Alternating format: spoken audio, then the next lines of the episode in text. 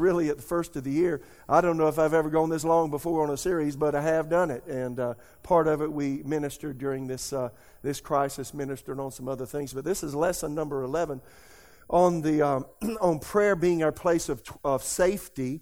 Uh, in 2020. And uh, so uh, I've, I've, just doing a lot of explaining about prayer. You know, I came to, into my life with God, you know, over 43 years ago you know, I prayed. My mother taught me to pray before I went to bed. Now I lay me down to sleep. I pray the Lord my soul to keep and all that.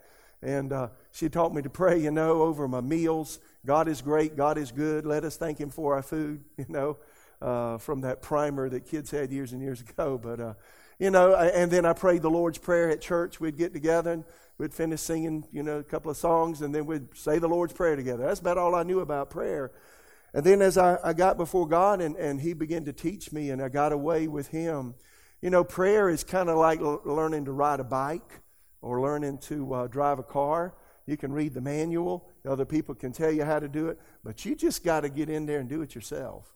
And you'll find a lot out about the Lord. And I have to say, my prayer life has, um, it's changed who I am. Uh, Jesus has changed who I am. And it's made me a better person. And you know what? Prayer can make you a better person. Prayer is conversing with the Father. So we've been talking about a number of aspects of that. We've talked about Jesus' prayer life and how we should pray. He prayed about things ahead of time. We've talked about the, the need to pray, why we pray. Satan is the God of this age, has a legal right to be here because of Adam's sin. We took three weeks and talked about that. Past number of weeks, we've looked at different kinds of prayer, and the basis for that is, is a scripture, is Ephesians 6 18. this is New International Version, where it says, and pray in the Spirit on all occasions, and then it uses the phrase, with all kinds of prayers and requests. And so he said, with this in mind, be alert and always keep praying for all, all the Lord's people. So, all kinds of prayer, the different kinds of prayer. And the problem that I found over the years in learning how to pray myself is, is you just think prayer is prayer and you put it all together and use the same rules. And there are different kinds of prayer for different kinds of situations in life. And having said that, don't, don't want to make it real legalistic, but there's some rules that go with the different kind of prayers you pray. The prayer of faith, the rule there is you got to believe that you receive before you can have it. We, we talked about the prayer of consecration, where, where you do pray, Lord, not my will, your will be done, and you consecrate yourself to God. That's not like the prayer of faith where you pray at one time and believe you receive. Consecration is, man, you know, God, I need you and I need to give this to you. And you're, you're relinquishing control of various things in your life to the Lord. We all need that prayer of consecration. See, it's a, a different rule, different rules that go with that. When you're praying for someone else, we call that the prayer of supplication. Again, there are different rules that apply. You don't pray that like you do the prayer of faith. When I'm praying for someone else, I don't pray the way I pray the prayer of faith for me. When I'm praying for somebody else, I got two things involved. I got, I got the person's will involved. I mean, you know, they, they may not they may not want to go a certain direction that that they know they need to. And so the prayers come up to their will and it, it puts an influence on them so they can obey the Lord. And then, and then you have the intrusion of Satan into a person's life where he comes and tempts and tries to keep them from the things of God and blind their minds. And see, our prayers are effective in saying, Satan, take your hands off. See, there's different rules that apply when you're praying for someone else. Then, the last time we talked about the. Um, the prayer of agreement and then united praying. Today, we're going to hone in on, on one of my favorites. And really, let me say this what we're going to talk about today, this is where you ought to spend most of your prayer time prayer of worship. Worship is pra- praise and prayer go hand in hand. Uh, and so I want to talk about the prayer of worship. And, um, you know, we often spend our time a lot, a lot of people get right into praying and, and they get right into praying and asking for things. First thing we should do, how many know when you get before God, you ought to begin to worship Him. And that worship gets us in the mode where we can hear from Him, we can get in His presence. It settles our heart down and it opens up the atmosphere of heaven around us. So let's talk about six, six things that we need to know about the prayer of worship. And number one is this enter God's manifest presence by beginning your time of prayer with worship. And again, as I said, it should be a main part of your prayer life. I noticed in, in what we typically call the Lord's Prayer, Matthew 6, Jesus started his praying. He said, verse 9, In this manner, therefore, pray, Our Father in heaven, hallowed be your name. What is that? He began to worship before he said anything. He began to, he began to worship God, he began to worship his Father.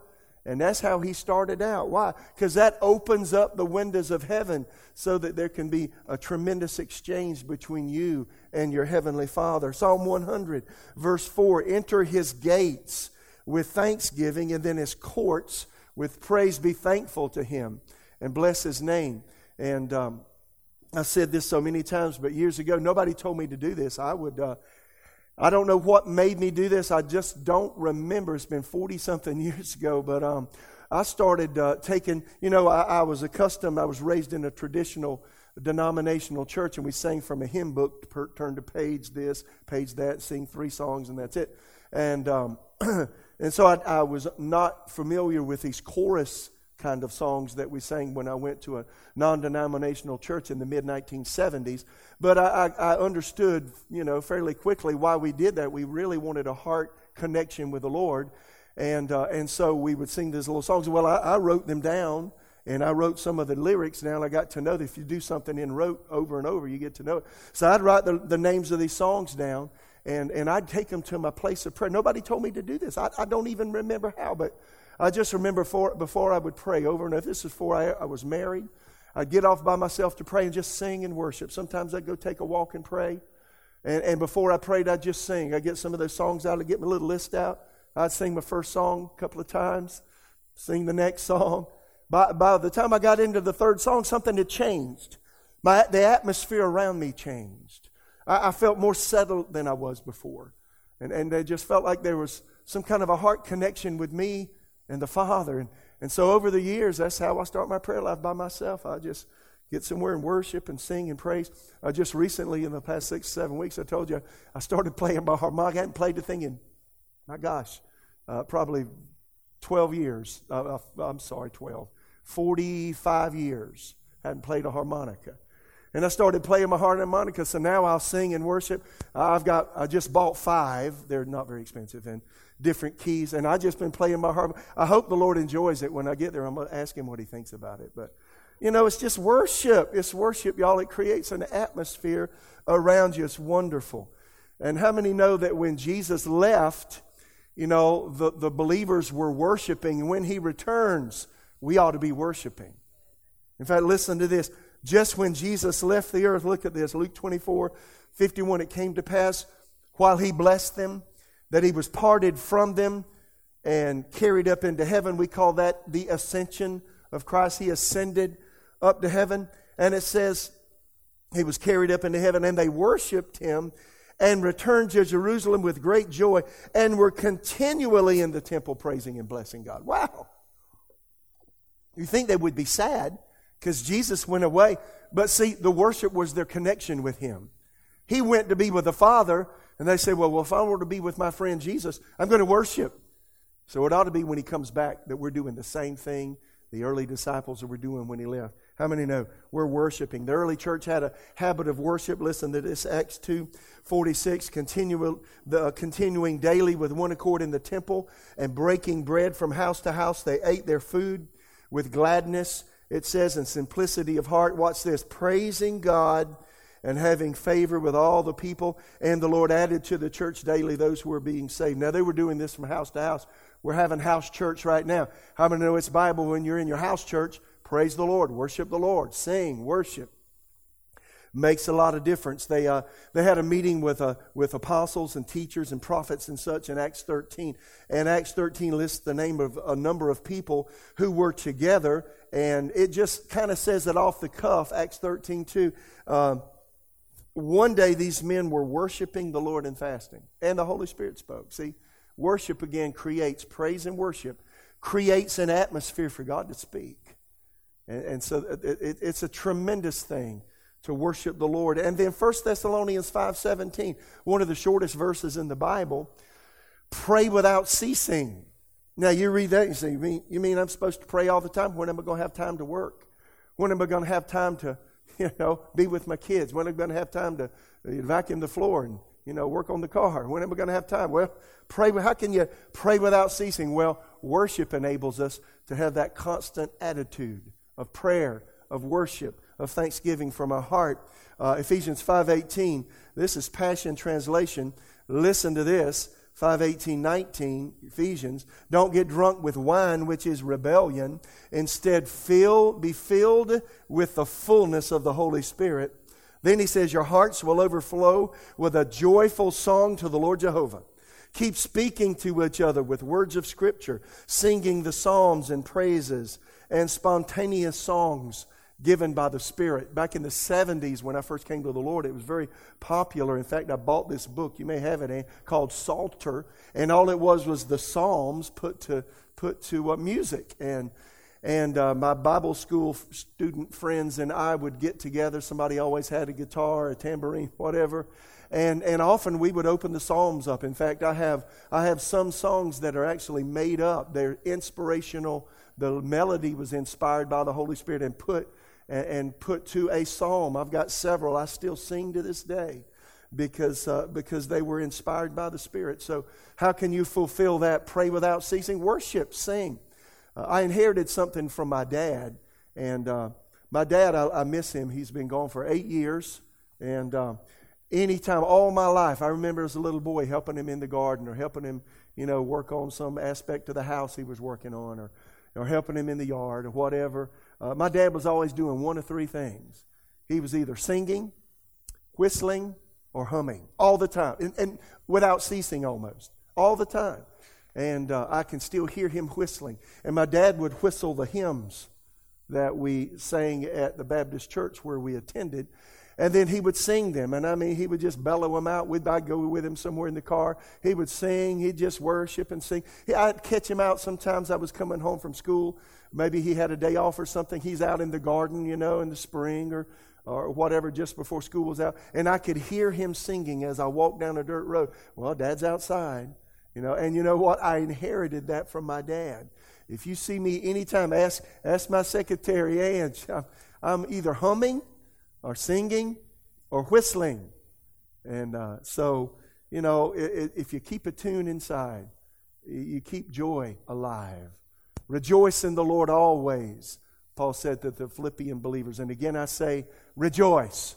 And there's a little song that goes with that back from the 70s. Colossians 3:16, let the word of Christ live in you richly, flooding you with all wisdom. Apply the scriptures as you teach and instruct one another with psalms and with festive praises. Watch this, and with prophetic songs given to you spontaneously by the Spirit. So sing to God with all your heart now, when I'm by myself, now you won't hear it because it's not your business. But you know what I do?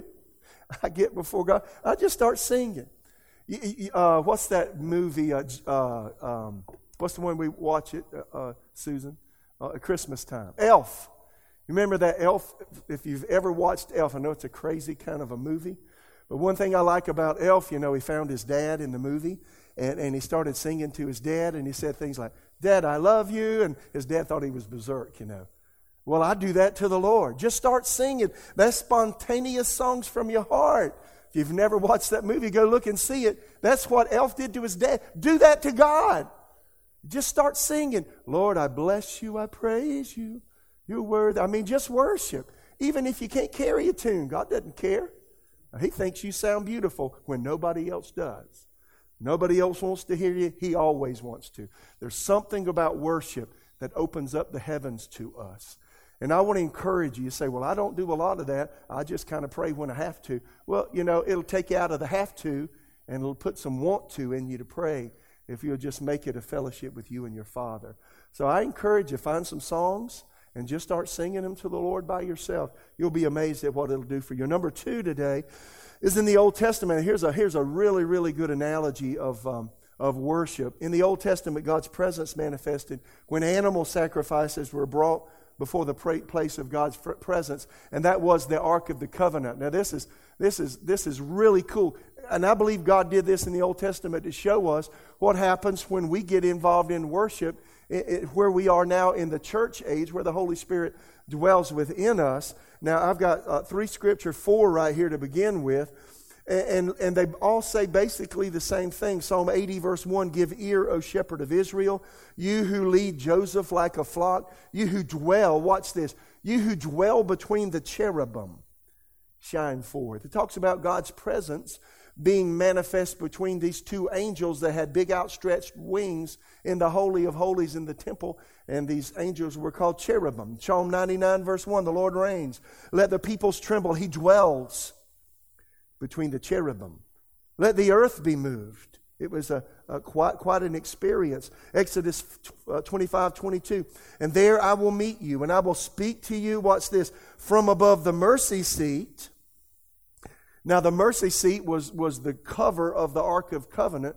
That was called the mercy seat. In Old Testament, they would make animal sacrifices, and the high priest would bring the blood of an animal and literally pour it on the mercy seat. Underneath the mercy seat was a big box, a rectangular uh, box covered with gold.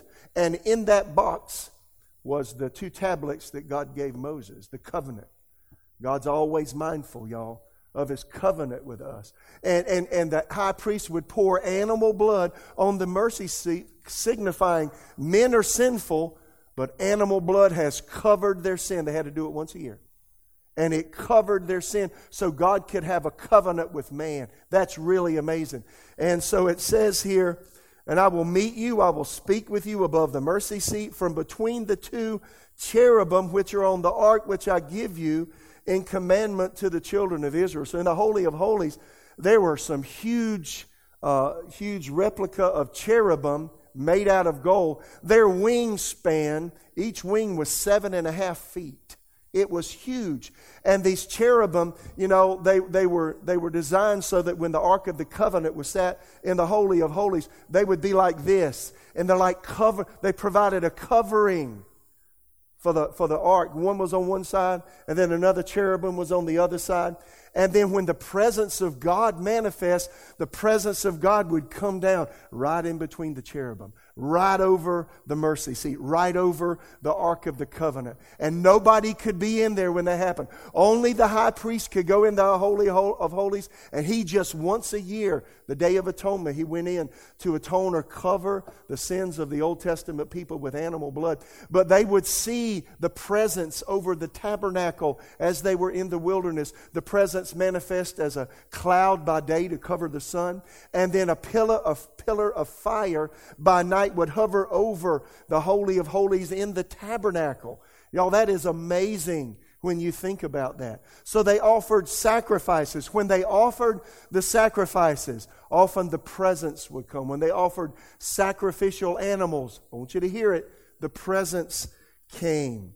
And so it is again, uh, 1 Samuel 4 4. So the people sent to Shiloh that they might bring from there the ark of the covenant of the Lord of hosts who dwells between the cherubim. In 2 Corinthians 5, I'm not going to read the whole thing. I've got, uh, I've got uh, some scripture there. I just want to mention one part of that. Solomon uh, built a temple that replaced the tabernacle in the wilderness, and it was an ornate temple. It was uh, it was the place where God would manifest His presence. And there in the back, there, were the, there was the outer court of the temple. There was the inner court as you walked up the steps and went inside. And there were all kind of things there to worship God. And then they had a curtain at the very back of the temple um, that was all the way up to the ceiling, and it, and it hid the back part of the temple that, that, they, that God called the Holy of Holies or holiest of all.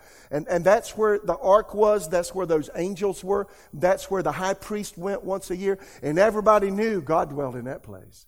God dwelled in, and nobody would, if you go in there, you'd die. I mean, the high priest had to, had to put certain uh, robes on, go through certain rituals uh, to be even be able to go in there because God is so pristine pure and God is so holy and they were so sinful. So just an amazing thing. So here's Solomon's temple. Solomon built God an, an ornate temple. Solomon is David's son. And he built this temple and they had finished everything and they had brought all of the all of the worship items items to worship the lord placed him in the outer court the inner court and then in the holy of holies. They, the last thing they had to do the angels were in there and they had to bring the the ark which was a rectangular container plate plated, uh, plated with gold, and they were going to bring that in there, and that would, that would be the final stage of, of preparation for the temple for worship. And it says here, listen to this, verse 6 of Second Chronicles 5, it says, Also King Solomon, all the congregation of Israel who were assembled with him before the ark, were sacrificing sheep and oxen uh, that could not be counted or numbered for multitude. Thousands of animals they were sacrificing and, and, and giving their blood in sacrifice to God. Blood is a covering for sin. Without the shedding of blood, there is no remission of sin, the Bible says. Old Testament, the animal blood was a type and shadow of Jesus, the Lamb of God, his blood, who was shed, that was shed for us. So they had sacrificed all these animals. I'm trying to make a point here. They sacrificed a lot of animals. A lot of animals died a lot of animals shed their blood. And it says here uh, that the priest, then the priest brought in the ark of the covenant of the Lord to its place, into the inner sanctuary of the temple, to the most holy place, under the wings of the cherubim. For the cherubim spread their wings over the place of the ark, and the cherubim overshadowed the ark and its poles. And so that's just what we talked about. Then watch what happened as they began to worship, watch this, 2 Chronicles 5.11, came to pass when the priests came out of the most holy place.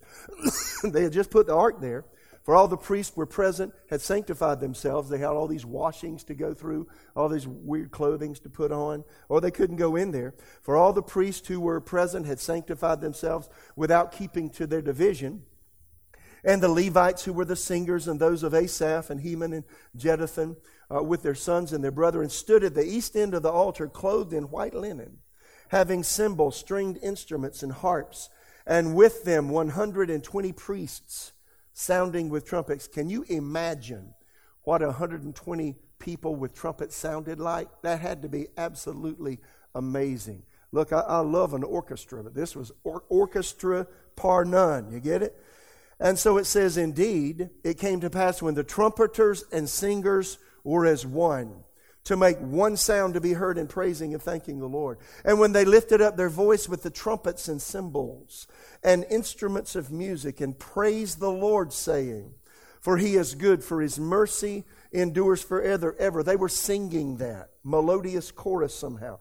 That the house, the house of the Lord, was filled with a cloud, so that the priests could not continue ministering because of the cloud. For the glory of the Lord filled the house of God. When they offered the animal sacrifices and began to worship, God's presence came. It was so thick it looked like a mist, a cloud had, had, had covered the, uh, the uh, temple. And the interior of the temple was filled. And they couldn't even see each other because of the cloud. It was that strong. The presence came. Bottom line, the presence came when they worshiped. The presence came when they offered sacrifices. Now, I said all that to say this. Now, see, that's Old Testament. They had to offer sacrificial animals. The high priest had to go in and offer that blood on the mercy seat. And then the presence of God would manifest along and along throughout the year, there in the Holy of Holies, right between the two cherubim that covered the Ark of the Covenant, you know, with their visage. But now, See, th- see, I said all of that to set up for point three. If you don't understand that, point three doesn't make sense. Now God's presence manifests when we offer a sacrifice of praise. See, maybe, maybe you're not happy right now. Maybe, maybe you're challenged. Kids are aggravating you, husband's aggravating you, wife's aggravating you, your job's aggravating you, this situation's aggravating you, you're aggravating you. you say, man, I can't get away. I'm just feeling all of it right now. Well, that's a great time to offer up a sacrifice. You don't have to go sacrifice your dog or cat. No, sacrifice of an animal, a sacrifice of praise. You get it? You might want to do something. Don't do it. No. The Old Testament, again, the, God's presence dwelt between, in the Holy of Holies between the cherubim. Now, now God dwells in us. We are the temple of God. And that's the difference. And when we do what they did in the Old Testament, then we get the same manifestation of God's presence. I want you to see it. Listen. Listen, 1 Corinthians 3:16. Do you not know that you are the temple of God and that the Spirit of God dwells in you? Now that's interesting. Reading that on the surface, there's one thing you don't get. When it says here, do you know, know, not know that you are the temple? The Greek word there for temple is the word naos, and it is the word for the Holy of Holies in the Old Testament temple. You know what Paul is saying there? Every believer individually has become a Holy of Holies for the presence of God. That's amazing. So everywhere I am, He is. Inside of you, inside of me, is the same Spirit that raised up Jesus from the dead. Inside of me and inside of you is the same God that defeated Israel's enemies when they were in a tough time and in battle. Do you hear me? Man, that's incredible. You're a container of God. John said, Greater is he who is in you than he who is in the world. See, you're a, you're a temple, you're a naos, a holy of holies. See, see it that way. I mean, God, God wants you to keep yourself clean. He wants to keep our, us to keep ourselves pure. He wants us to keep us ourselves from being defiled from the effects of the world we live in. I mean, we're a holy of holies, y'all. Come on, say it out loud. I'm a holy of holies. I'm a container of God. I'm a temple of God. That's amazing. You know, it, it keeps you from feeling alone because you can feel alone today. It, it lets you know that regardless of where you go, He's going with you because He's in you. Isn't that awesome? It's amazing. And so again, here 1 Corinthians 6 19, or do you not know that your body is the temple of the Holy Spirit who is in you, whom you have from God, and you are not your own? And the emphasis there in 1 Corinthians 6 is watch what you do with your body. Don't get into the sexual perversion of the culture around you. Keep your body pure because the same Holy Spirit, the same God that manifests in the Old Testament, Holy of Holies, manifests in you. That's incredible. Y'all. And, then on the, because we said that, listen, Hebrews 13, 15 makes sense now. Therefore, by him, let us offer the sacrifice of praise to God. That is the fruit of our lips, giving thanks to His name. Our, our sacrifices aren't physical, our sacrifices are spiritual. We don't feel like worshiping. I don't want to do it. I don't want to open my mouth. I want to grumble and gripe and complain and talk about my problems. God said, Worship. Give me a sacrifice of praise. And when you do, all your problems seemingly melt and the presence rises. And it lifts you above, the strife of the occasion. It lifts us above the circumstance. That's what God intended praise to do in the era that we live in. Now, he manifests himself physically for the Old Testament believers because they didn't have the Holy Spirit living in them.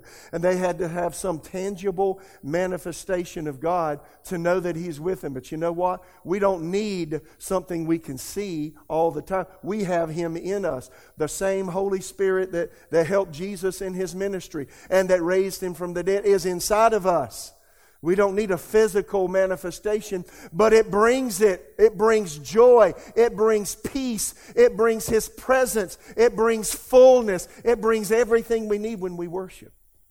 So instead of going to binge eat, instead of going to, you know, work yourself silly because you don't know what to do and you're aggravated and upset, go somewhere and sing and worship. And make sure nobody hears you if you, if you can't carry a tune because God can.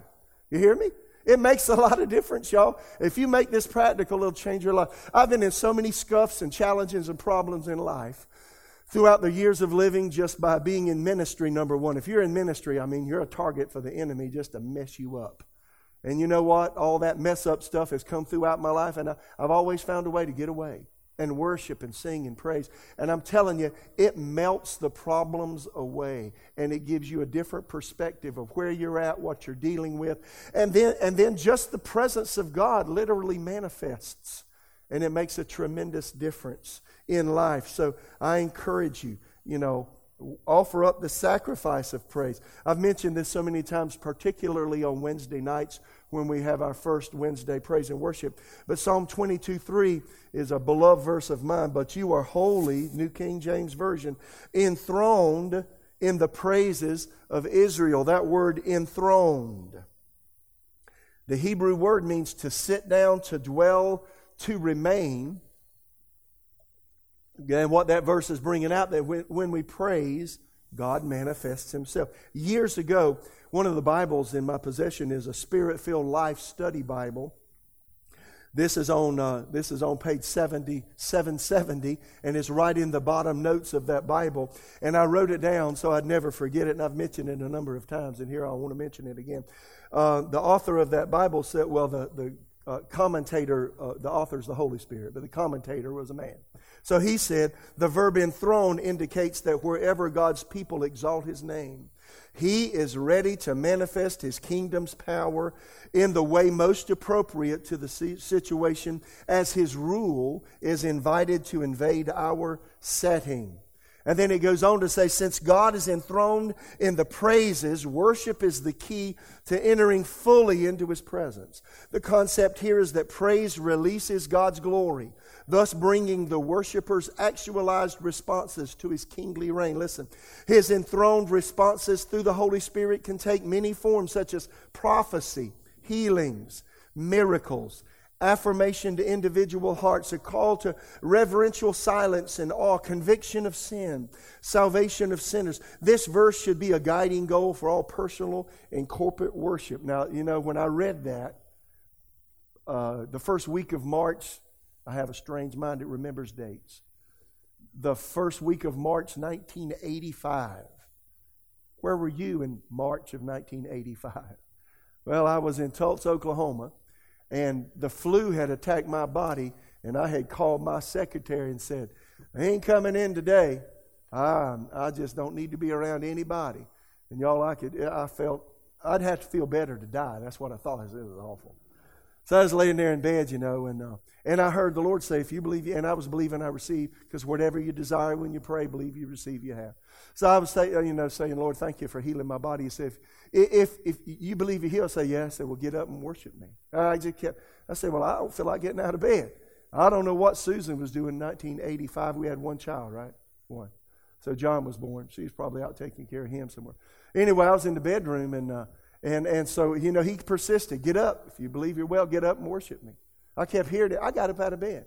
And I started walking around, you know, round and round my bed, you know, just up to the wall on one side, around the foot back up to the wall the other side. And I just had my hands lifted up and I just started saying, Father, I just praise you and worship you. Father, I praise you with my old croaky voice. I couldn't hardly talk. Lord, I pray and I was sick. I, I was sweating. I had a fever. Lord, I worship and praise you. I worship you. Lord, I worship you. Father, I worship you. I was voicing my worship. Father, I praise you. I praise you. I pray. About 10 minutes into that, something hit me. And it just felt like oil and all of the fever left. My fever broke. All of the mess cleared out of my lungs. I went to work that day and I never had the flu. Y'all, it was amazing. Had one other situation. I was in uh, southern Ethiopia, and it's a very rustic area with no running water, no uh, electricity, and that kind of place. You know, just a very rustic place. And boy, you can you can really get sick. And I had eaten. I didn't know it, and but I had ingested some. Uh, some, some uh, evidently they put some vegetables in something and you never eat their vegetables because you'll feel like if you don't die you'll feel like you should and i was there i was feeling really bad and i was just i can't tell you how bad off i was uh, and i thought man i don't want to go home in ethiopia to heaven. I want to go back and be with my family. I was just crying out. And i never forget we're in a suv little rustic area, and we were going around the top of this mountain. You could look down in the valley and, and just see all the valley for probably 10, 20 miles, and beautiful. But I was so I was so sick. I started singing. I was holding on to the to the, uh, the the hand thing that was up on the top of the ceiling of the vehicle. I was right by the window, and I had my earbuds in, and and, and a song came on, and I began to sing that song to myself and sing it to the Lord, crying out, God, thank you I am, you are the God that heals me. And it was some song about healing. And y'all, all I can tell you is as I worship the Lord, that song, then another song came on, it felt like honey poured down my body. And all of that sickness left me, and I was completely healed. So I'm telling you, there's power in praise and worship. You know, I've been in grueling circumstances like we're all facing right now and to some degree worldwide. And you know what? If you're on edge, pray, praise will take you off of the edge and will bring the presence of God and bring peace and joy and enable you to just kind of you know, understand where you're at and that God's going to take care of you. Y'all offer the sacrifice of praise. Number four, worship keeps our hearts consecrated to God. I love this verse, John 29. Jeremiah 29, 11 through 13. For I know the thoughts I think towards you, says the Lord. Thoughts of peace, not of evil, to give you a future and a hope. Then you'll call upon me and go to pray to me, and I'll listen to you. And then we always quote verse 13, and you will seek me and find me when you search for me with all of your heart. I, I really, I really like that verse. Um, worship has a way of exposing our hearts to the Lord.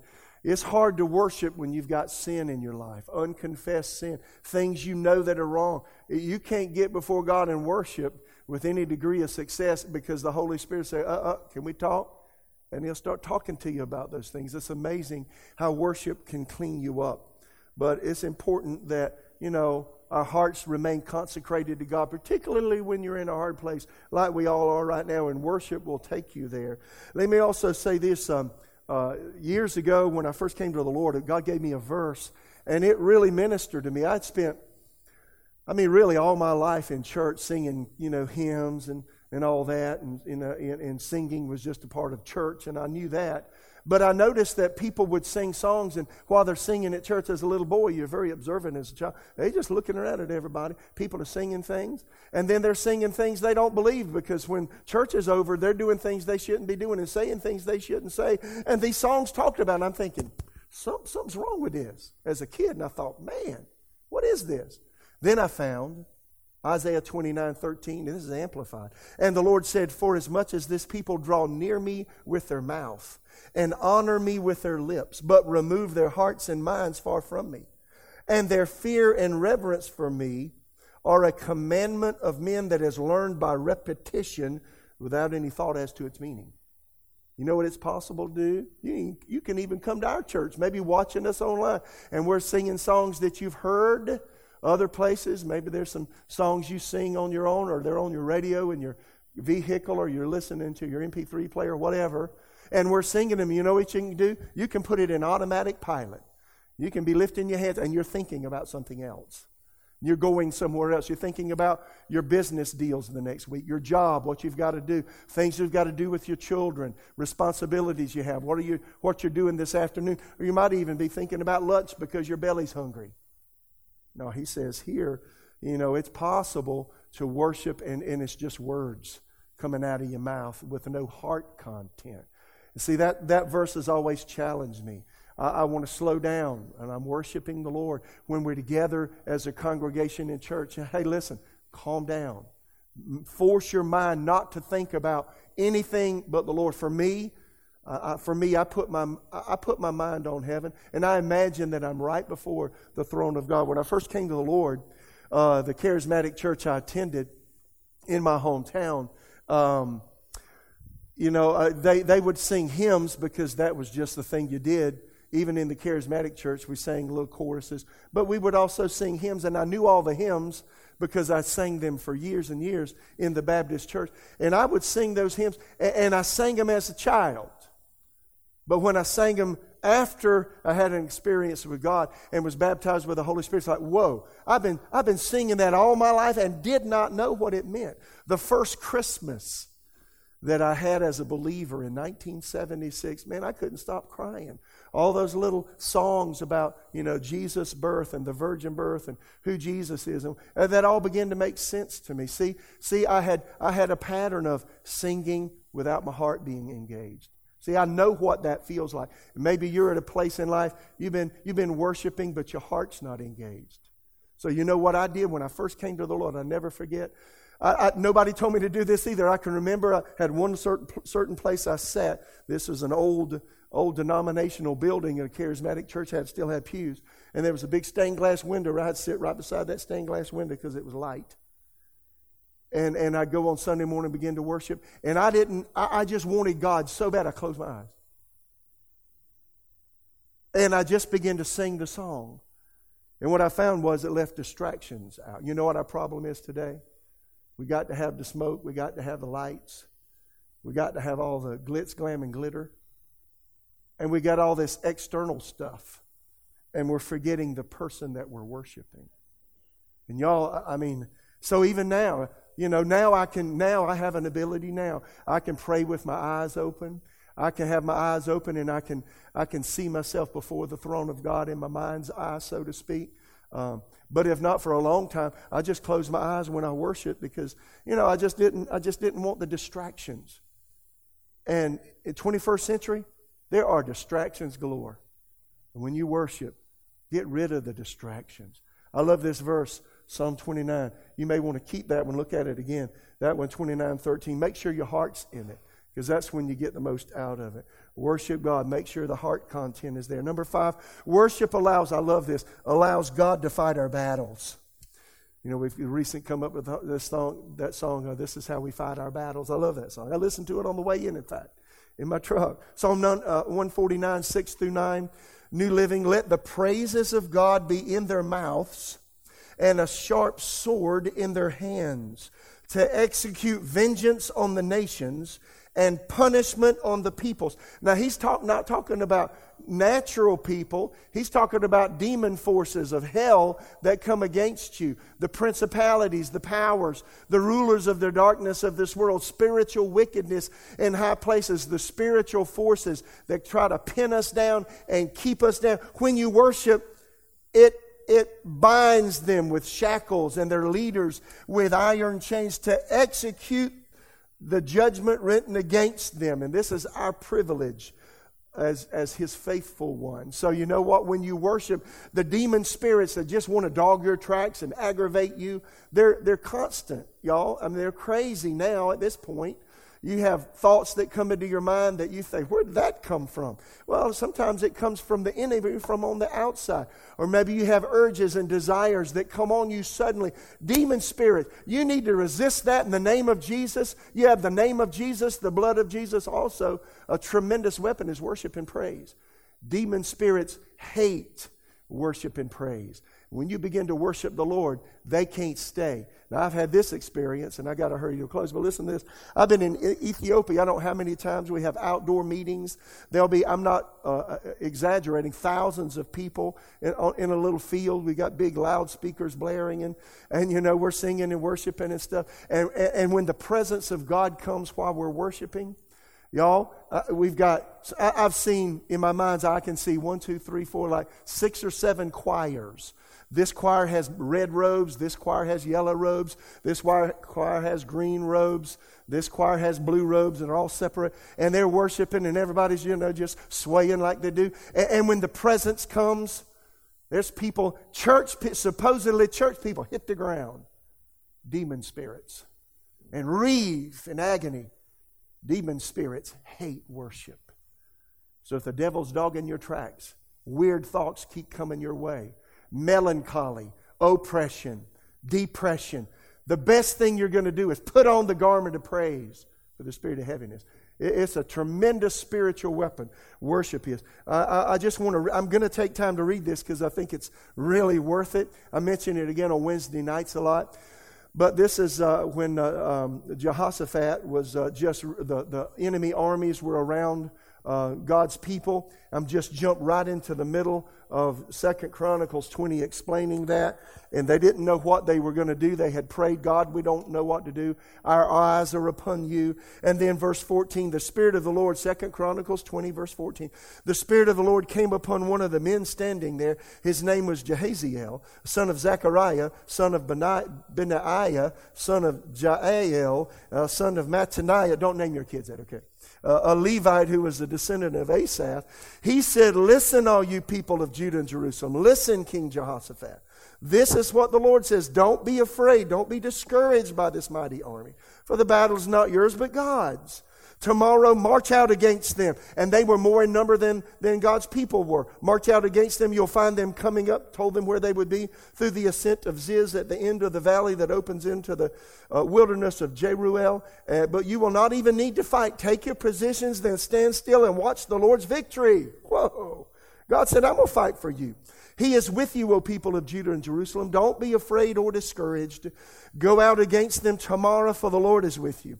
Then King Jehoshaphat bowed low with his face to the ground. All of the people of Judah and Jerusalem did the same, worshiping the Lord. The Levites from the clans of Kohath and Korah stood to praise the Lord, the God of Israel, with a very loud shout. Early the next morning, the army of Judah went out. Judah was the praise company in Israel, went out into the wilderness of Tekoa.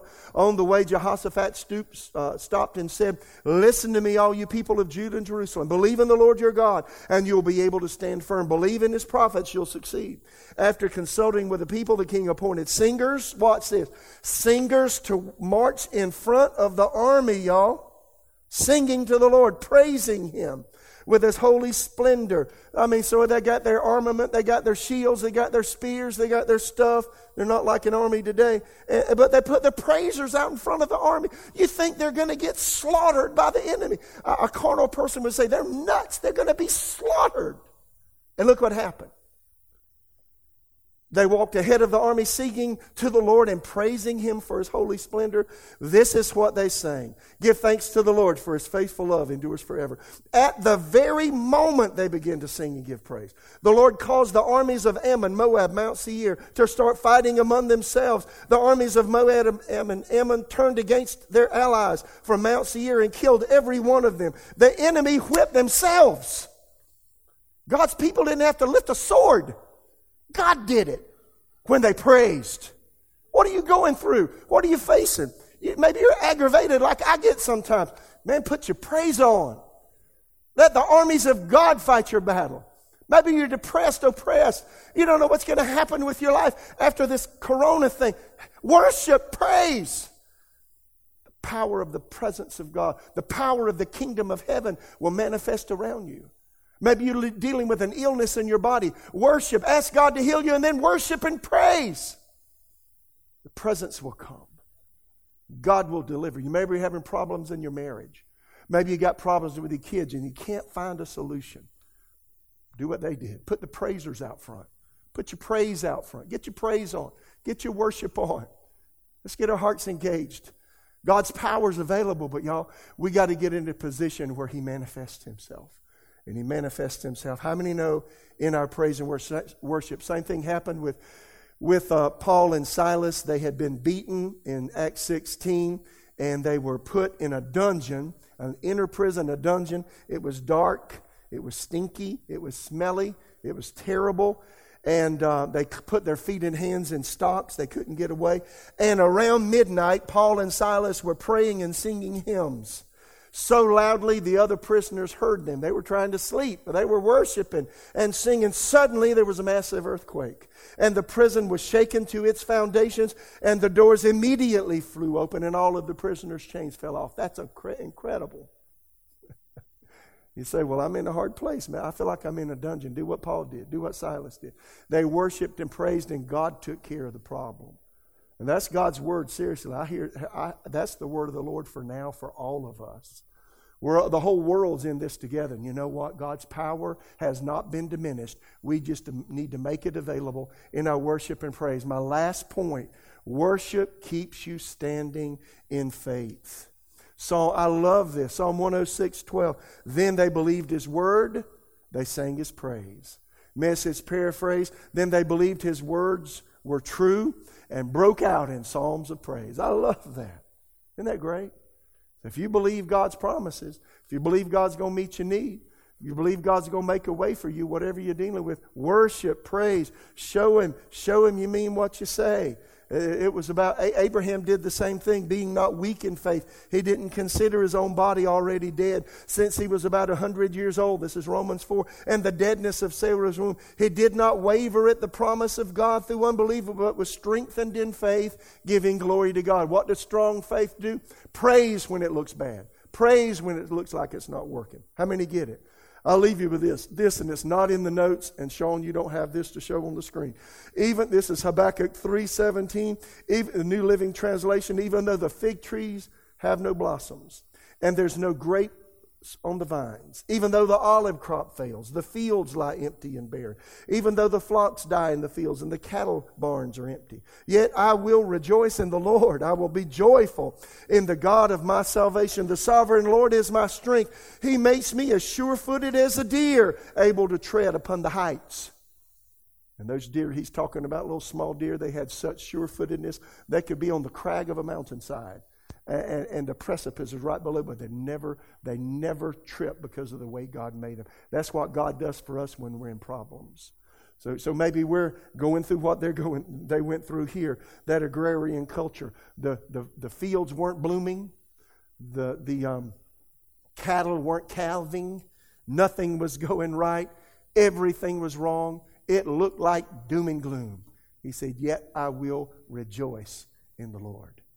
I, I, I just, uh, I just want to encourage you take some time today and let's get into the presence of God and let's worship Him with utter abandon. Take your mind off of everything around you. Focus on the presence of God.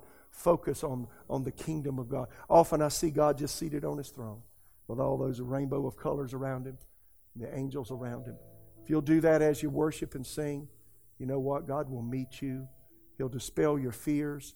He'll lift off that oppression that depression, and, and something amazing will start happening in your life. You're watching right now, and you know what? This is all new. It's kind of foreign to you. That's okay. It's been foreign to me in my life, but you know what? When I started doing this, my life started changing. And you've been through crisis after crisis. You start handling crisis by God's power and not your own, things will start changing.